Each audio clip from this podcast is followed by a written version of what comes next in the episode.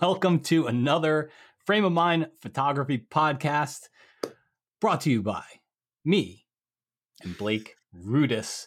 Uh, we this week, you know, the, the podcast. It's uh, first of all, thank you for your comments on the previous one, but it's just a, a, a podcast where we try to adjust, change, discuss, or even solidify your frame of mind around certain photography and photo editing topics. You know, Blake and I, Blake and I used to have these phone conversations and we were driving or sitting at our desk and uh, the ideas kept popping up that we should take them to to the internet because there was a lot of good stuff in there. So that was where it came from. Our topic today is AI killing Photoshop. And doesn't have to be just Photoshop, Photoshop Lightroom, or really any other software out there. What do you think, Blake? Yeah, I think. Uh, well, I think you know we kind of share the same perspective on this. That I don't think that that's the that's the buzzword is Photoshop killing or is AI killing Photoshop. I think that's the the buzz phrase, and that's the fear that a lot of people have. That oh my gosh, this AI stuff is coming in. You know, the Terminators of Photoshop are coming in, and it's going to ruin what we have going for us. And I will say that AI is good for supplemental tasks that help us do things faster, more proficient, and make us more efficient in the end. But really, it's nothing that we couldn't already do ourselves, right? I mean, if you spend enough time learning Photoshop, if you spend enough time doing this stuff, AI is just it's just a helper. It's like it's like the new person that comes in, you know, like when I was in the military and you had a guy who's been working there for 30 years and then the new kid comes from basic training with all these new ideas uh, you know you can you can be the old guy that rejects them or you can be the old guy that says well you know this this guy could come in and kind of help me in some of these areas. And that's kind of yeah. how i see it. Yeah. I, I i agree. I, I the way i always describe it and i i know blake will be surprised to hear my clean language but uh, we won't use i won't use the profanity that i usually use but i say it it's doing the junk work that we never cared about and that we never gave junk about. but Blake's heard it described to him in different terms. But but that's it. It's it's doing the grunt work that we never cared about doing. Um, at least, and, and it's not to say that that's all it can do, because we've all seen it doing other stuff. But in in my opinion, and I think in Blake's opinion, it's doing work that we never cared about in the first place. Right. So can we expand upon that? We can. We will. I think with some, the, with some, of the topics that we're going to talk about, I think that that bar kind of shifts a little bit. You know what I mean? Mm-hmm. Like that bar can stay in the middle of AI standard, right? But there could be a part where AI is better at a certain thing than I am, and there's a part where AI is not as good at certain things as I am, as mm-hmm. as a mm-hmm. person who's been in Photoshop for over 20 plus years. So I think that it's not necessarily a, a, cut and dry thing, and I think you feel the same way. It's not cut and dry yeah. about what AI can do. It's going to shift in a direction that I'm going to rely on AI for this because I know it really does a great job here, but I'm not going to rely on AI on this because I think I'm better. So that bar is going to shift, and I think that depending on your skill level, it's really going to depend on which way that bar swings in the different topics that we're about to talk about. Yeah. And I'm pretty sure we'll be doing this topic in a year from now, and we'll actually have different thoughts on it. Yeah, I mean AI, you know, that's the disclaimer we got to throw out there that AI is changing. It's constantly evolving. It's constantly moving, and it's it's moving its way into different aspects of photography and Photoshop than it's ever been in before. So yeah. this discussion that we have here, while we're saying the things that we're saying today, if you're listening to this six months from when it was recorded, we might have different thoughts on it, and that's okay. Yeah. That's called growth. It's called you know understanding that that there's different potential for this stuff in other areas. So, yeah. but that's just a disclaimer though that what we say today obviously has to be fluid and be able to shift and you know grow with the times as AI gets better at what it does. Yeah. Um, I think the first thing I will point out is we're not really talking about cameras because your cameras do have AI in them now. There's AI subject detection and all that stuff. So we're kind of trying to keep more toward the software side of things. Um, although the the capture side of things will be interesting how it grows over time because I, I bet you there's things we haven't even imagined that will come into the cameras but let's uh you want to kick it off on the the the post-production stuff noise reduction sharpening image sizing that kind of stuff so I mean, Sure. my thoughts on that are that that's that's grunt work to a large extent. Um, whether noise reduction has AI in front of it or not, I doesn't really matter to me. I thought like Topaz noise reduction four years ago before it had AI in front of it was really good. And then they put AI in front of it, and I don't know that it got infinitely better. I just thought it was really good. So, um, you know, I know there is machine learning going on behind there, and uh, they're training the algorithms based on tens of thousands of hundreds of thousands of photos. But I personally don't see any problem in AI and noise reduction, sharpening, and image sizing. And I agree on that one. Like when it comes to noise reduction, sharpening, uh, those are those are things that I think can be done wrong, honestly. And if you do them wrong uh, on your own, they can look like you're doing it for um, you know the sake of of making the photo look better as far as sharpening is concerned. But you could overly sharpen, and then it looks horrible. Um, or you can overly noise reduce, and then it looks like you painted it. You know, so Yeah, I like think painting. Exactly. I think what noise reduction and um, and sharpening bring to the table is the ease of use on things that are just kind of simple to begin with. But I will kind of caveat that with I- I think I still have to work in tandem with AI when it comes to that. I I'm the kind of person who's like, sure, we can do noise reduction, but I only want it done in the shadows.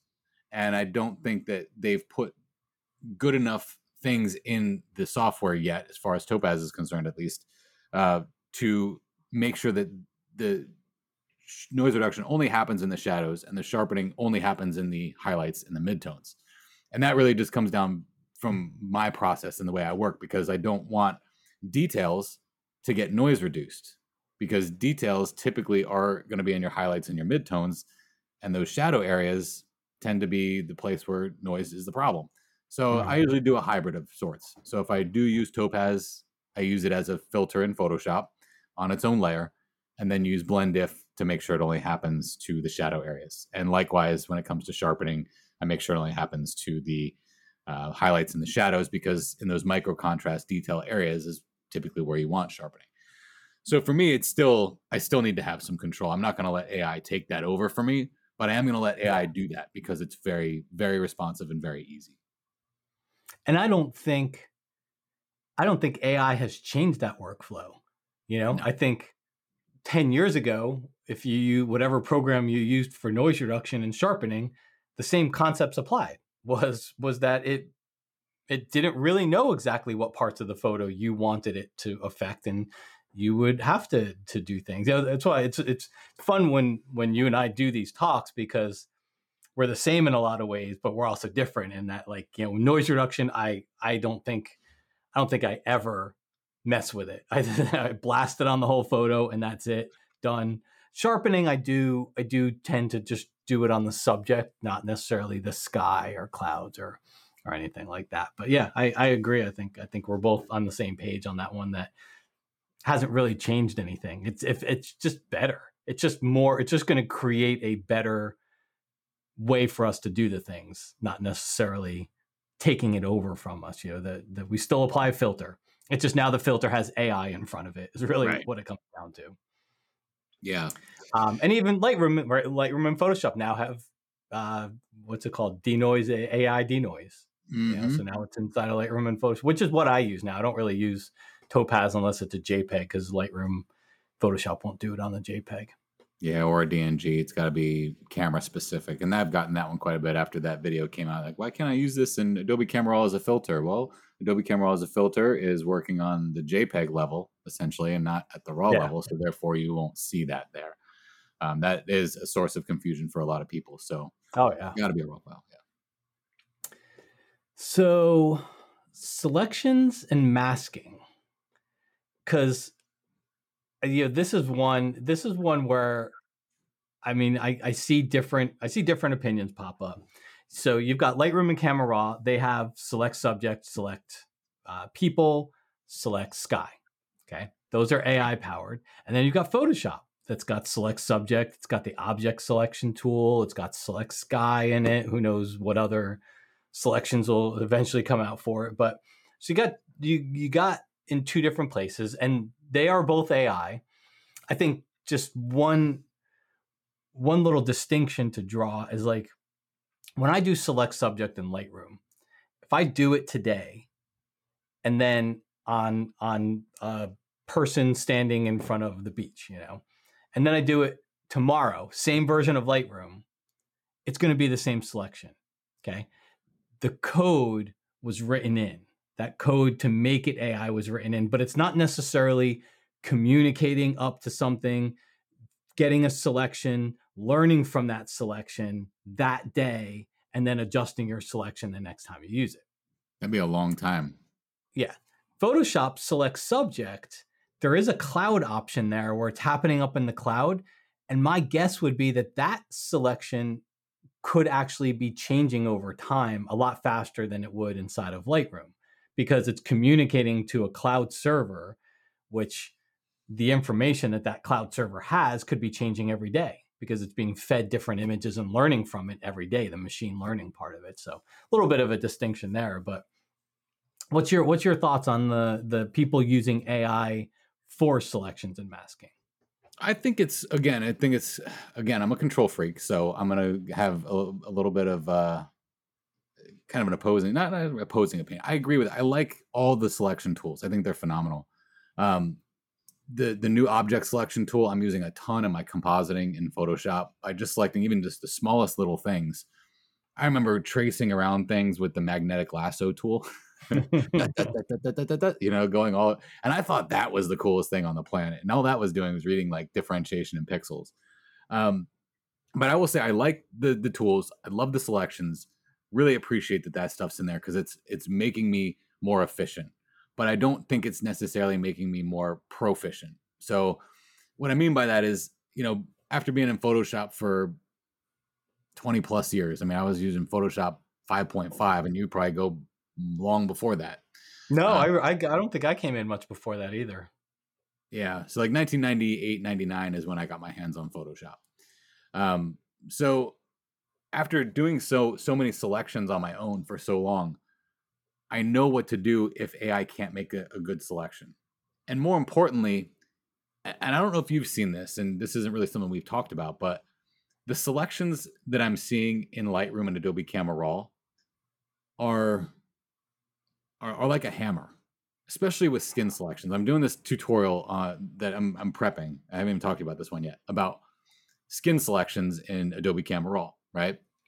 So you can select any part of skin on somebody just by clicking what you want in the mask. And that's awesome. Mm. Why don't we have that in Photoshop? I don't know. Adobe will get around there, I guess. Um, but then when you go into Photoshop and you go to select uh, and you go to color range and you go to skin mm-hmm. tones, the selection you get is very different than the selection that comes out of Adobe Camera Raw.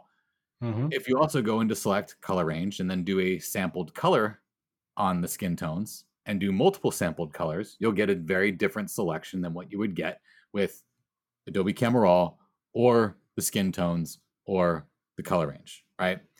But I've also experimented with Photoshop CS6 because I just installed it the other day. and I put Adobe Camera Raw and I put an image in and I made a mask and I moved one of the sliders and it let that thing go to like black on the exposure and it was ugly and hideous and nasty. Okay. Hear me out. I think Adobe's doing something really interesting with the way they have their sliders now in Adobe Camera Raw and Lightroom because when you move an exposure slider now, it'll go to dark and nasty, but then it like recalculates and looks pretty good. So I think that the Lightroom aspect and the Camera Raw aspect of selections, their selections are very big, chunky, blocky selections for skin.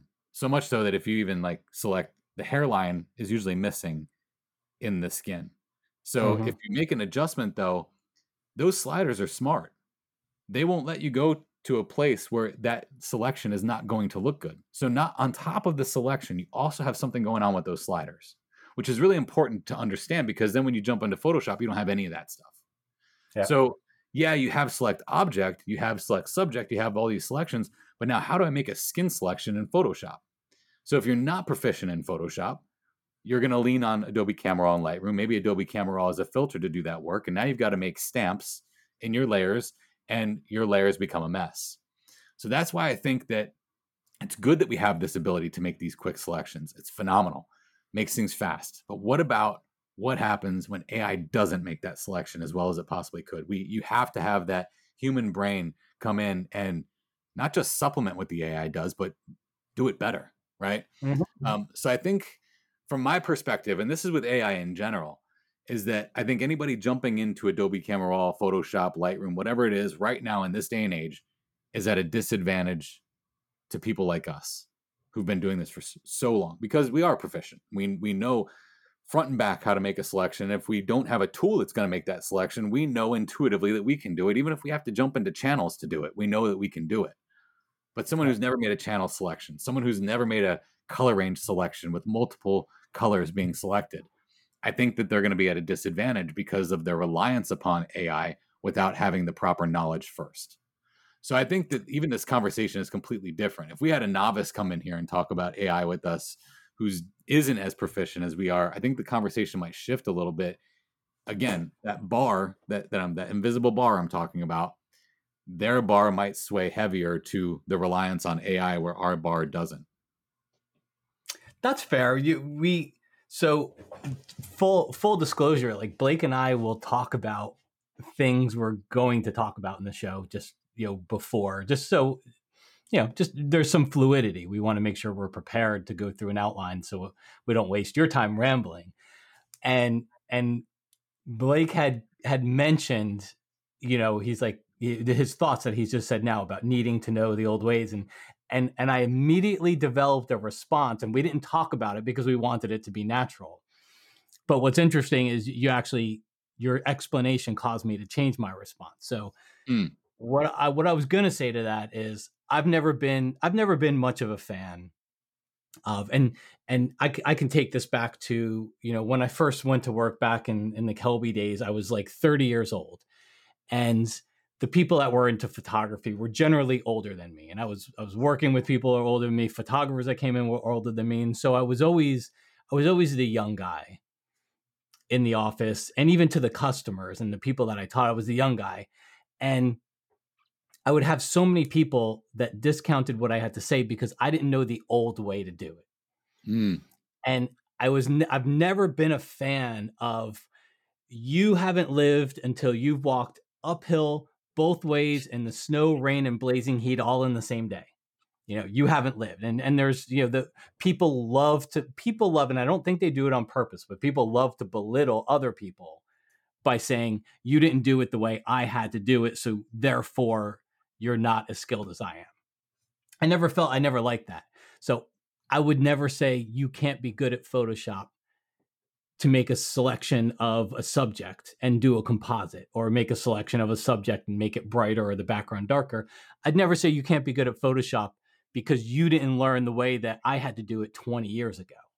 Right. But you touched on a really, you, you made me rethink that a little bit because there is some merit to that in that since Select Subject came out in Lightroom, my the number people always email me photos and they say, Hey, what do you think of this? Here's a before and after. They'll post it in my Facebook group, they'll email me. Um, and I always encourage that of my customers. And I think you do the same. Like, hey, mm-hmm. I want to see your progress because both of us feel the better you, our customer, get, the better we did at our job. So we're happy. Um, and my customers will email me before and afters. Since Select Subject came out, the number of before and afters that look like wildlife or a person is literally a sticker carved out and placed onto a dark background has exponentially gone up. And I think it's because before in, in Lightroom, it was difficult to select a subject and, mm-hmm. and in mm-hmm. Camera Raw. It was difficult. You had to painstakingly take a brush, outline around, or use some tool to outline it and then you had to feather it and then you had to make sure it went around the hair and all these different things. And so you had people that got good at it and then you had people that said screw it i'm not even going to attempt it. Right. Too much work for me. Now it's one click. So they do it and they have a bear over a background and they want to make that background brighter or darker the bear brighter or darker. And what they do is they select subject and crank up the exposure and it looks right. like a sticker pasted onto the image. They didn't know that, you know, 6 or 7 years ago we would make an overall selection of something and then we would take a feathered brush and kind of adjust around the edges a little bit or take a feathered selection in Photoshop and feather that edge a little bit to to smooth that transition so it didn't look like this hard edge all the way around your subject.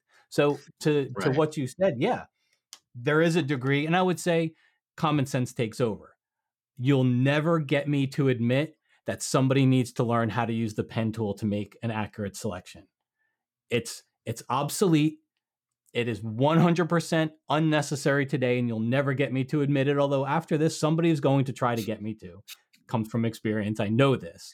But you don't need to use I, I like how to use tool. um, but you'll never get me to admit you need to know that way right. in order to make a good selection. Yeah, I think but at the same time, I, I, agree with you. in certain types of composite something. it's really important.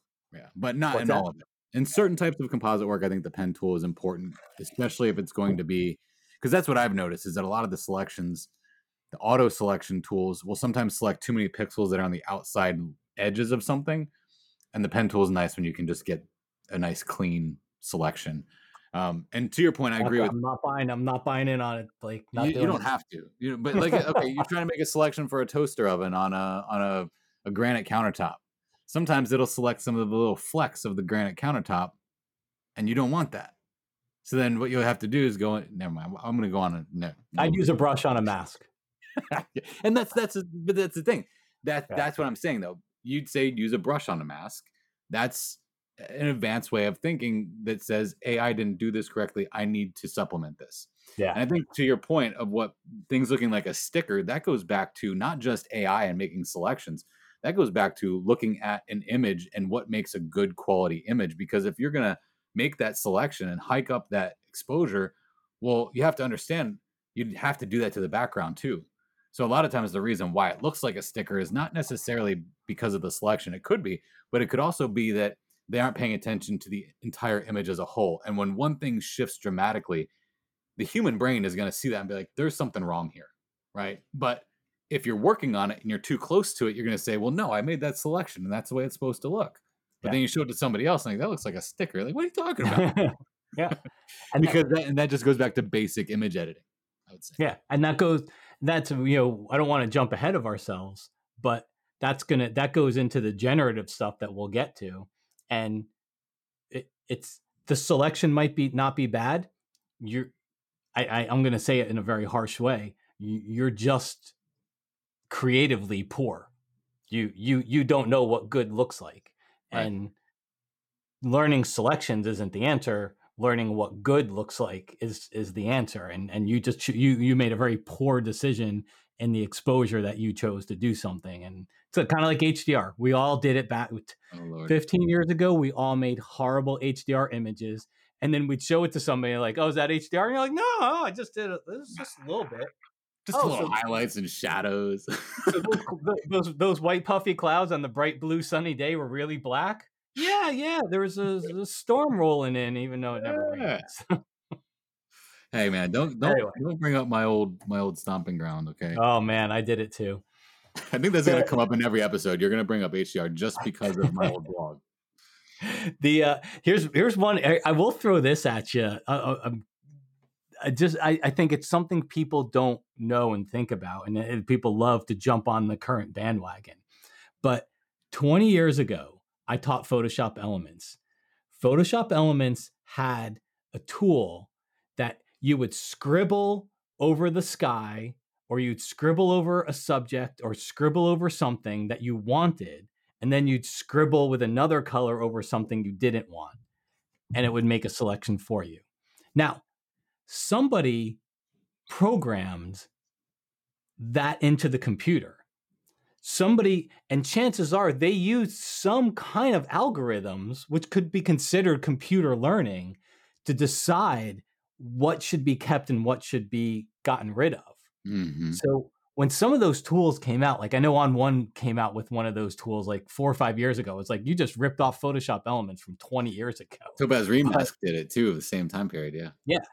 But the, these tools have been around for a long time. Where do you think the auto button inside of Lightroom and Camera Raw came from? Like it, it's it's it's looking auto has been around since those tools came out it is looking at the information in the image and it's coming up with something. Maybe it's not learning each day what's better, but all those things came from a computer. Mhm. Auto came from a computer 20 years ago, just like it did today. I, So- I'm not going to be shy about it. I actually have my Adobe Camera Raw programmed so that auto is automatically checked on every Sony A1 image that's brought in. I, I'm not. I'm not opposed to it. I think I, it's gotten really, really good over the years. Very good. The old school auto button, because I, I did experiment with that, because again, I installed Photoshop CS6. It, it's hideous. Like, No, yeah. it, it didn't know a nail from a screw. It was horrible. It just looked at the histogram and said, "I'm going to spread. I'm going to move your white point, and I'm going to move your black point to where it should be on the histogram." But the But new, we A- all the new, histogram doesn't give you the right photo. Right, the new ish, I should say, because it's not new, but the new ish auto button, circa 2019, I believe. Phenomenal. Yeah. Good starting point, at least. All right, cleanup tools. So the remove tool, content aware fill, those things. Yep. Good, bad, Amazing. killing Photoshop, not killing Photoshop. No, again, uh, we'll see. And I go back to this one again and again and again. I continually will. Like I've got a course on my uh, subscription site, F64 Elite, called uh, Photoshop Foundations Cleanup Tools. And I refuse to update that course with the newer AI tools. Uh, it's all the older tools.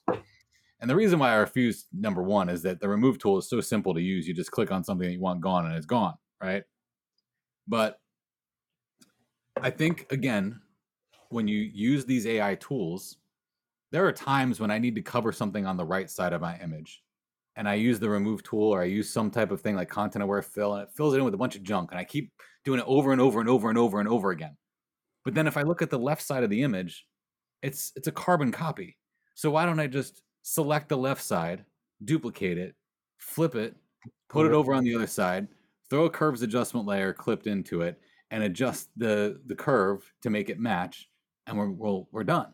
You know, and it's so much faster and so much easier than trying to keep having these AI tools run circles, eh, especially because anytime you get to the close edge of a frame of your image, you're going to get these like sprite kind of things. And it doesn't happen as much with the remove tool, but there are times where I'm telling it to remove something and it just won't do it.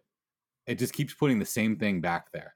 And because it thinks that that thing needs to be there. And I'm telling it, no, remove it, dude. Like, why do you keep putting the same stick in the same spot?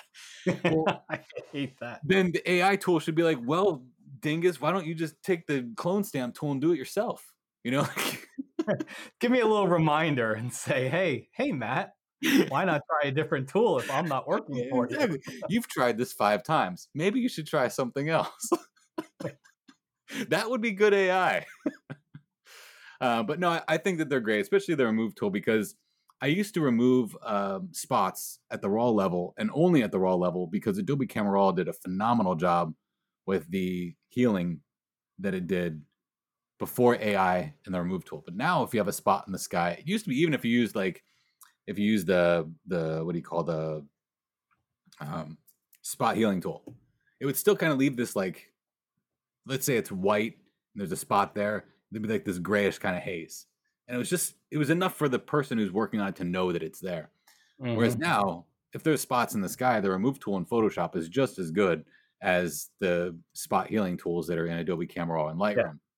So I do, I for the most part, I would say my bar is pretty pegged pretty well on. I enjoy what AI is doing in that category, Yeah. um, but I do again still feel like the human element needs to come in when AI is not doing its job correctly, and to know that you can either find something else in the image and use that, or use the clone stamp tool, or use the spot healing tool, and these other tools that are important to know.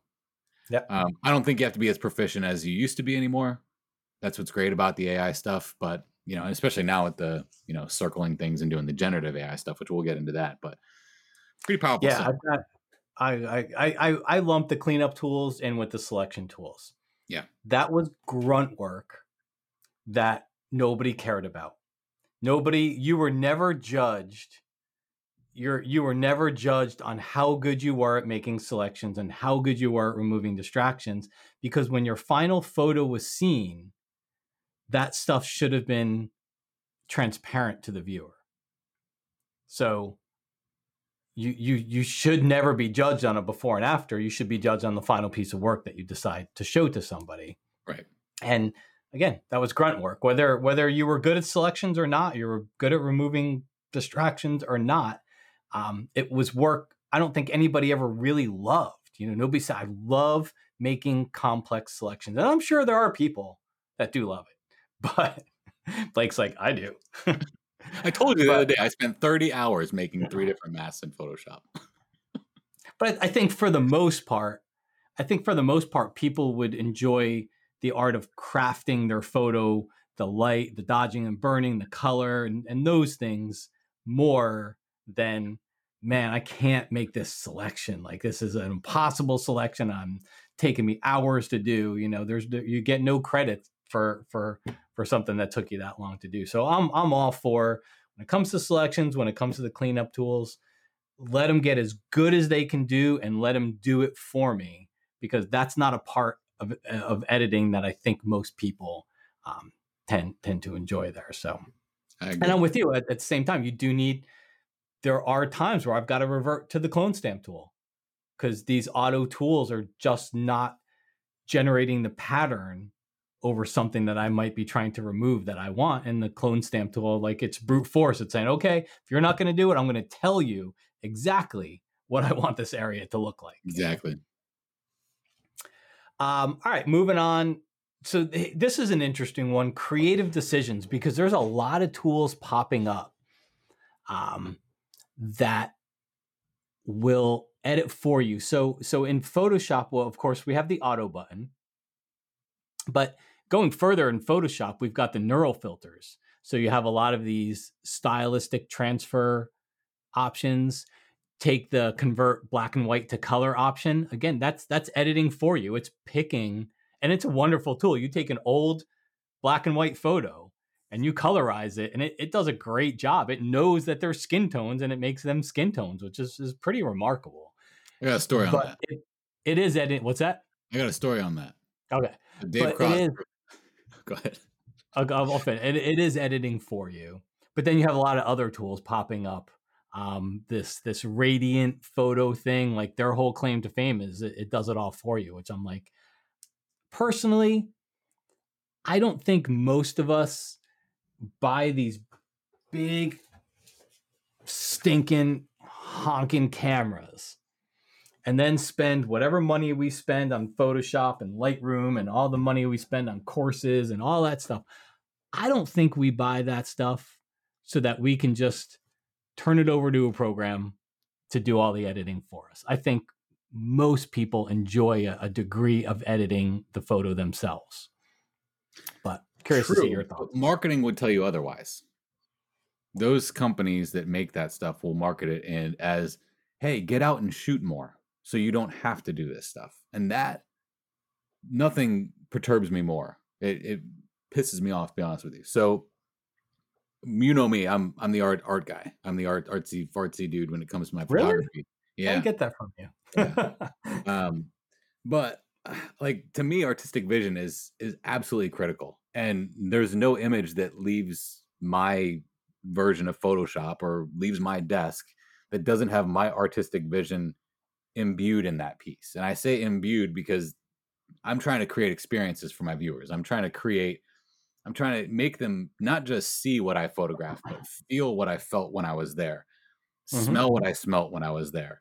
Unless I ate something that made things smell bad. But for the most part, like I'm trying to make that an all-encompassing experience for the viewer so that when when they get done looking at that image, they know that they felt like I did and you can't have AI come in and say, this is what this image should look like. But we do have AI programs, Luminar Neo, Luminar, whatever, whatever, with these one push buttons to make it more vibrant or make it more radiant or make it more uh, detailed, whatever it is. And you press that button and the whole image changes. I mean, I could do I could do so many different videos on Blake versus AI on how you could see emotionless things happening from artificial intelligence editing that image versus emotional transformations happening when I edit my images. And that's what mm-hmm. I teach. I teach and coach people how to make an emotional responsive image.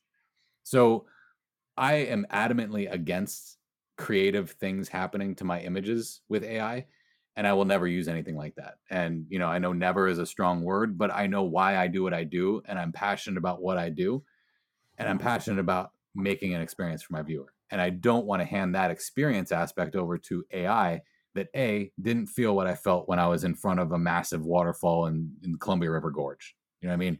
Um, yep. It doesn't, it, it, it, it wasn't there. It didn't smell the things I smelled. It didn't hear the things I heard. It, it didn't, you know, taste the elements in the air as I was walking through the woods. All of that builds the piece. So I put all that stuff into my work, and AI just can't do that. Um, the funny story I was going to tell you though about about the neural filter that colorizes things is, I think it was Photoshop Virtual Summit three. I submitted an image to Dave, and he was like, "I this is a great image, but I need it in color." And I was like, "Well, crap, I don't I don't want to submit another image of myself. so I brought it into Photoshop and used the colorize neural filter. Yeah. And then I sent it to him and said, okay, here it is. He's like, how did you just get a color image from a black and white image? And it was literally like 10, not even 10 minutes after I emailed him and said, I don't have a color image of that. so right now, if you go to the Photoshop Virtual Summit 5 page, you'll see a colorized image of me that looks like it was taken in color, but that was actually that was the CreativeLive that's funny that I got, and they only give you that in black and white. So it was like that's funny. Yeah. It's a it's a it's a great filter, but it is it is making creative choices for you. You know, it's picking the colors. You can change them. Yeah, and I think that is not necessarily that is making creative decisions for you, but it's but it's doing the grunt work of those creative decisions. You're still going to mm-hmm. need to take that, and I still needed to take that colorized image into Photoshop and tweak it up a little bit to actually make it look like me because there were parts that were missing colors, and I still needed to know uh, the different layers that I needed to put on there with the different blend modes and the different brushes to be able to brush the skin tones in the places that it missed, or brush the red of my shirt into the places that it missed. So I think to to a certain degree, like yeah, it's there and it can do that for you, but you're still going to need that human element to come in. But I think yeah. artistic decisions that are being made for me, I don't even think that they're a good starting point, to be honest with you. Like, I've even tried some of those programs and said, okay, let's take one of my portfolio images, let's put it in here, and let's see what happens when I say, edit this for me. And what it comes out with, it, it almost looks like old school nasty HDR. And I'm like, how is that? Like, what where, what are they yeah. what are they learning from? Like, are they learning from my HDR images from 2012? Because it did a good job with that, but it's just not. I don't know. Like, yeah. I'm a huge fan of the experience, I, and I think that AI takes away from that. I, I, I would agree on that one, and and I think you said it before. There, you know, marketing would maybe tell us different. There's, they're there for a reason.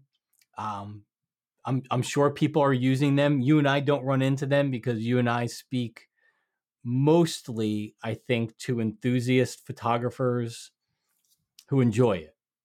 And and we teach photo editing, so of course that's going to be largely the people that we attract opinions from are photo editors. So we're probably not going to come. Up, but again, you know, Luminar, Skylum, Luminar, whatever the name of their their app is today, um, they they seem to be coming out with an AI something or other every other day. You know, and and the, and the problem is is I, like I wonder where that's coming from. Like I, I see some of them and I'm like, are people really asking for this?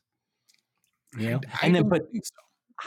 I you know I want sometimes I wonder I, I I got I got problems with some companies because I see like I, I I get I know I know they're from Ukraine and but I see I see email messages from them and I know Chat GPT wrote them right because they just sound ridiculous like ludicrous and so I like I wonder where some of these features came if if you're turning your marketing over to Chat GPT, what else are you where else is this stuff coming from? So Yeah, I think I think that what it comes down to, my my opinion on those companies is this industry is is dog eat dog when it comes to being the next big thing. And I think that a lot of cameras do this too. What what features can we add here that this camera doesn't have? Eh, the the software is doing it. What can we have that they don't have? How can we stand out where they don't stand out? And I think that's where that push comes from. I don't necessarily think it's the user. I mean, I teach what I would say is to the be intermediate to advanced users who want to take their images to exponential levels and want to put that experience into their work. And those people, this those types of software programs don't appeal to them at all yeah. because they know what they can do on their own and they know what they can do with their brain when they have vision and how they put that vision into their piece. Yeah. So I think that that I'm not sure where they get their stuff from. I don't even know if they survey their people like we survey our people, but who knows? It's coming from somewhere. It's um, coming from the need uh, to be the best, I guess. Yeah. Um, all right. So our last one here, this is this is I think the the big one. Um, generative AI. So this is this is AI that is literally generating something for you. It's not selecting something and helping you remove a distraction or helping you make a composite faster because the selection didn't take 20 minutes, the selection only took 2. This is this is doing the composite for you. This is you know, this is I'm not going to go take a picture of the lighthouse in Maine. I'm going to I'm going to use words to generate a photo of the lighthouse in Maine. Mm-hmm. Um, and but it comes in different forms too because you got generative fill in Photoshop, which you can select something and then you can say, all right, fill fill this area on the ground that has four Coke cans on it, fill it with grass. So it comes in all forms, but I know you got a lot of thoughts on this one. Yeah. You don't even know where to start on it. really, it is. So I, I go back to this one, though, first and foremost. Just like we said at the very beginning of this, that, that either with generative AI or whatever it might be, it's nothing that we couldn't do in the past. For instance, let's say I've got a wave and I want to fill it with something else. So I use generative fill to do that.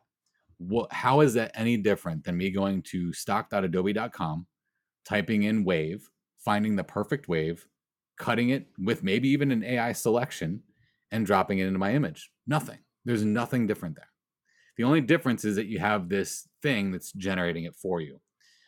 In my opinion, compared to because I spent a lot of time in Midjourney, you know that. I'm like, yeah, you know, most people have like a cell phone game. My cell phone game is Discord with Midjourney.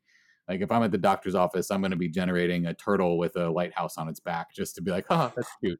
You know, like I, I generate the the most random things like R2D2 as a hamburger, you know, the whatever. I just think it's hilarious. Uh, but sometimes I use it in my course material. I, I, generate images to use as stock images so that people can use them. Um, I have a paid version of Midjourney. To me, the generative fill in Photoshop at this point is kind of like child's play compared to Midjourney and the level that Midjourney is at because of what Midjourney can generate versus what Adobe can generate. So, you know, when it comes to generative AI, I fall back on it's nothing I couldn't do with good quality compositing based on everything that we just talked about, which is kind of a cool way to wrap this up. You know, like everything that we talked about selections, masking, noise reduction, whatever all that stuff, clump it in with this whole generative fill thing. All this stuff I could do before. I could go to a yep. stock website. I could build a composite with stock. I could put my head on the body of a space marine if I wanted to. You know what I mean? It's I don't yeah. think that and, what's happening with generative fill is necessarily changing the game. It's just making it's it's giving you a handicap in the game. It's making the game easier. And to so I have two things to that one. One would be one would be I, I think we should preface this by saying because we did say, you know, generating fill and you know, you talked about Midjourney. I, I at this point, I don't even want to get into the discussion of generating an image and calling it your own because i think that's that's a whole nother topic in and of itself you know we're, we're not really talking about that um, we right. could talk about it I, I think most people i think we'd be preaching to the choir and that most people listening to us right now probably don't care for that and aren't looking for that from from their ai endeavors what i'm saying so that, I, think, I think you're yeah. right i think they're look i think they're Bringing, looking for help in certain things. But when when generative AI, when generative fill came out, you know, Blake and I, we we're constantly seeing people post images. And the most common thing that we can I tell them what we would say to each other? Sure. like it's like okay now they open it but we would uh, w- it was a joke back and forth because all we saw was great now all this did is help people create horrible art Yeah. faster. More of it, more of it, and faster. Because every single photo was, oh look what I did with generative fill," and they they took a picture of themselves and they put them somewhere, and we're like, it looks like a sticker pasted on a background. Like it was just it helped people create bad art faster. Was Yeah. was my first impressions of it. Which goes back to the whole concept of if you don't know photography and Photoshop well enough to begin with, Yeah. then this is going to hurt you. It's not going to help you. And it could, in some ways, make you the laughing stock, you know? Um, I bring up Midjourney not because of the generative fill aspect of it, but like when I'm building composites in Photoshop, I would prefer to use that over generative fill for elements. Like, let's say I need something generated. I can do that Yeah. with Midjourney as opposed to doing it with um, with. I, I very rarely, if ever, will use something that comes out of Midjourney and call it my own. I will never do that. Um, but what I because I think that's just like, oh, cool, look what I can do. Uh, but what I will do is I will take an image out of Midjourney and I'll edit the junk out of it, make it look really good, and it's a it's a at that point it it's more of like a collaborative piece. It's Blake working with Midjourney, Midjourney working with Blake. Be like if I sent you a composite and said, "Here, Matt, you do what you do on this," and then you send it back and say, "Okay, Blake, you do what you do on this." We we did a collaboration on a piece. I think another another add on to that would be you you still need to know what good looks like. And so you need to know layers, you need to know blend modes, you need to know opacity, you need to know masking, you need to know all these things because so so Photoshop updated to version 2024 or in the interior version is called 25 but it's officially in the title bar it says 2024 and when i opened it up today it it opened up with a tutorial on gener- generative fill and it had these mountains with this house in the middle and the house was already selected. So i put you know generate red generate large red house um, just to put inside of there. And it did and it looked like i got three versions of a again a house sticker pasted onto it. What what you need to know and and that's no different than what we could have done before. It was just faster could have made a selection found a stock photo of a house pasted it in. Now the really good compositor would know i need a house that looks like it has light coming from this angle because the sun's over here this it's shaded over here it looks different. So so now you have to adjust your text to generate a large red house where the right side of the house has light coming in the left side of the house has shade with a shadow or whatever. But that's i think that's what we're talking about here is it's it's not doing anything we couldn't do before and if you were bad at it before you're still going to be bad at it with general fi- generative fill you need to know what looks good you need to know those tools to be able to make a selection throw like you said throw curves adjustment on it maybe change a blend mode maybe adjust a mask whatever it happens to be Yeah, I agree with that. Yeah. All right the way forward The way forward. how do we use this stuff going forward Well, I think we've we've we've done a good job of explaining that AI is not killing Photoshop. AI is helping Mhm. Photoshop. But I think what we've also touched on is that the, the lines between where we are seeing AI doing what they're doing and not seeing what AI is doing what it's doing are going to be crossed more now than ever. And what I mean Yeah. by that is once the the buzzword artificial intelligence or AI, I think it's the first time we've actually said artificial intelligence this whole yeah thing. it's true Um, but once the buzzwords of artificial intelligence are, that's no longer the thing. So, like in marketing, if you wanted to market a diet pill, you used to be able to just say this, take this diet pill, you'll lose weight. Then you had to say, well, take this diet pill, you'll lose five pounds. Then you had to say, take this ginkgo biloba diet pill, and you'll lose five pounds. Then it was take this ginkgo biloba with blah blah blah, and you'll lose five pounds in three days. And it got more and more specific. So, but Mhm. then there comes to a certain point where the marketing resets, and there's no more talk of that, and then there's another marketing buzzword. And that's kind of where we are with artificial intelligence, in my opinion. It keeps getting stacked and stacked and stacked and stacked and stacked. There's going to be a reset at some point where we aren't even going to know where artificial intelligence is going to be working in that background. And I kind of go back to that when it comes to I know we didn't talk about cameras, but you know, I put eye autofocus on all the time when I'm shooting birds and people. I don't think of that as being AI anymore. I just think of that as a feature that's helping me get focus. Right. And I think the same things are going to start happening in Photoshop that you're just like the remove tool. It doesn't say remove AI, it just says remove tool. So if you didn't know AI was in there, you wouldn't know that AI was doing anything. Right. So the lines are, are starting to get crossed in some of these tools. But I think as time progresses, these lines are going to get more and more blurred. And it's just going to be like I, uh, in my notes here, I'm talking about relationships. Like right now, it's kind of an autonomous relationship. We know and respect what AI can do, and mm-hmm. to some degree, AI knows and respects what we can do. But it's going to merge into a symbiotic relationship where we start to realize there are certain things that I don't want to live without AI.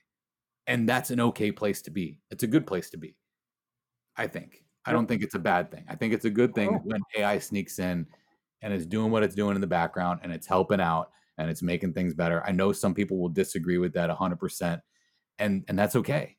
You just you at that point you just say, "Well, I don't want to accept what AI is doing here," and you don't use it. Or those that do choose to use it, so what?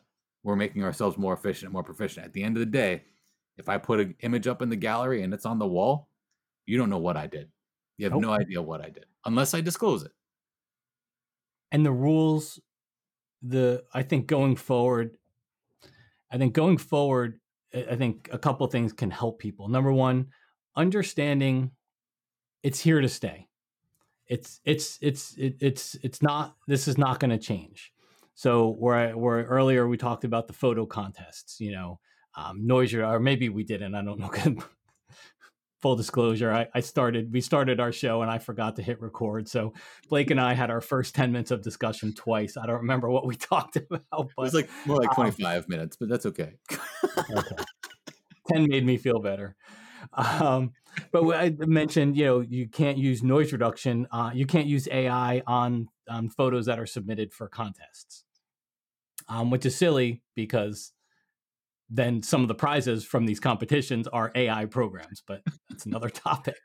But the the contests will have to change because in this day and age, you really can't find a noise reduction that's not AI. It's it's not you so, and sometimes people can't even go back and get the old versions because they won't work on their computer today.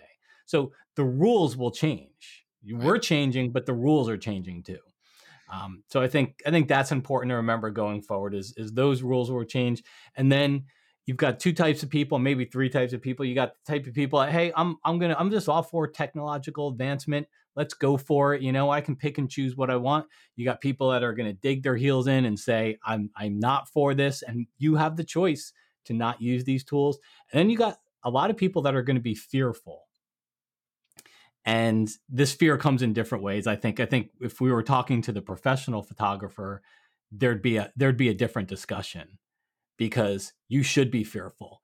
If you are not if you are not the best of the best in your field you should be fearful. You know blake blake wrote in our notes um, something to the the extent of you know it if if you have mediocre work you should fear ai because it it it's going it people are going to use it. Blake's a perfect example. I, I won't I won't dive into all of the ways that Blake uh, Blake uses AI in business, and it has nothing to do with the images and stuff that. W- w- but I can tell you, other content creators should be fearful of how Blake uses AI for his business. Um, is that okay to say, Blake? Sure. Yeah. Mm-hmm. um, they should be fearful because I guarantee you they're not using it the way that Blake is, you know, and and I, I think that same holds true for for professional photographers. If you're not good, if you're not great, you should be afraid because you're going to get gobbled up and somebody's going to use this stuff to produce far better work in far better ways, far faster for more people than than you ever will. As a hobbyist I think you use it for the grunt work, the stuff that maybe you weren't good at or didn't want to spend any time doing. I look at it from the perspective of um, when it comes to Midjourney specifically and art that is created, at the end of the day, like we're, we're creating art. And I, I kind of have to say this because I was an art major and many people don't know this, but like I went to school from 2000 to 2006 to get my degree in finger painting. I say that as a joke, but it was really printmaking and sculpture. But um, when we were creating a work and it, let's say there was printmaking in it, there was painting in it, there was drawing, there was a little bit of sculpture, and you have this final piece that's in front of you and you go to your professor and say this is all the stuff that i did to this image. What what should i call this? Like if i'm going to write on my little placard next to this image what do i call this? And the professor would say it's mixed media. It's just mixed media. So like you know when it comes to the camera mm-hmm. clubs and stuff when it comes to ai maybe not even have an ai category maybe have a mixed media category where yeah. that is a photograph that has some AI included in it, and it's mixed media now. It's not necessarily, and in the, in the art world, mixed media didn't mean oh you cheated. It just meant you did a, a lot of different things, right? Mm-hmm. So it's a good point. Mixed AI coming into Photoshop, AI coming into photography is just what photographers might not be aware of is just how the art world treats one piece of work that's been created from multiple different ways. That's at the end of the day, that's what it is. But you know, I think the fear aspect of it is that is very true. You know, uh, that I think people that aren't making the best of the best should be fearful of it. But on the flip side of that, when I generate something in Midjourney like uh, ocean crashing waves and blah blah, I look at that and I say, oh my gosh, this created this in in three seconds. And I know what it takes for me to go fly somewhere, take the picture, come back, edit it. Like it takes a lot longer than 30 seconds. But what it does to me is it says, okay, challenge accepted. You did this just in 30 seconds. I need to up my game. And I think it's actually what it's done for me as an artist photographer is it's made me more consciously aware that I need to be better and I want to be better. And I'm probably the most competitive person with themselves that any that anybody could be. I'm very hard on myself. I'm very competitive with myself. So when I look at Midjourney and I see that, I say, "You're slacking, bro. Pick it up you got work to do. And that's a good place to be because now eh, eh, I was getting in this complacent, easygoing, like I can make this and I can do that. And now AI comes out and I'm like, oh crap. Like I see the neighbor down the road using this and they're making great stuff. That says that Blake, you yeah. got to shine now. This is your time to shine. You've got to be better than AI can be. And I think that's a that's a for anybody out there that is fearing AI, take this as a challenge and say, challenge accepted. I'm going to be the best version of myself. I'm going to be the best artistic photographer version of myself, whatever that looks like to you. Yeah. Because I think what you're going to you're going to be forced into a better position in the end of the day, or you're going to get swallowed by it. And I don't think anybody and. And to a lot of people listening that just simply are into photography and photo editing because they love it, just use it where you want.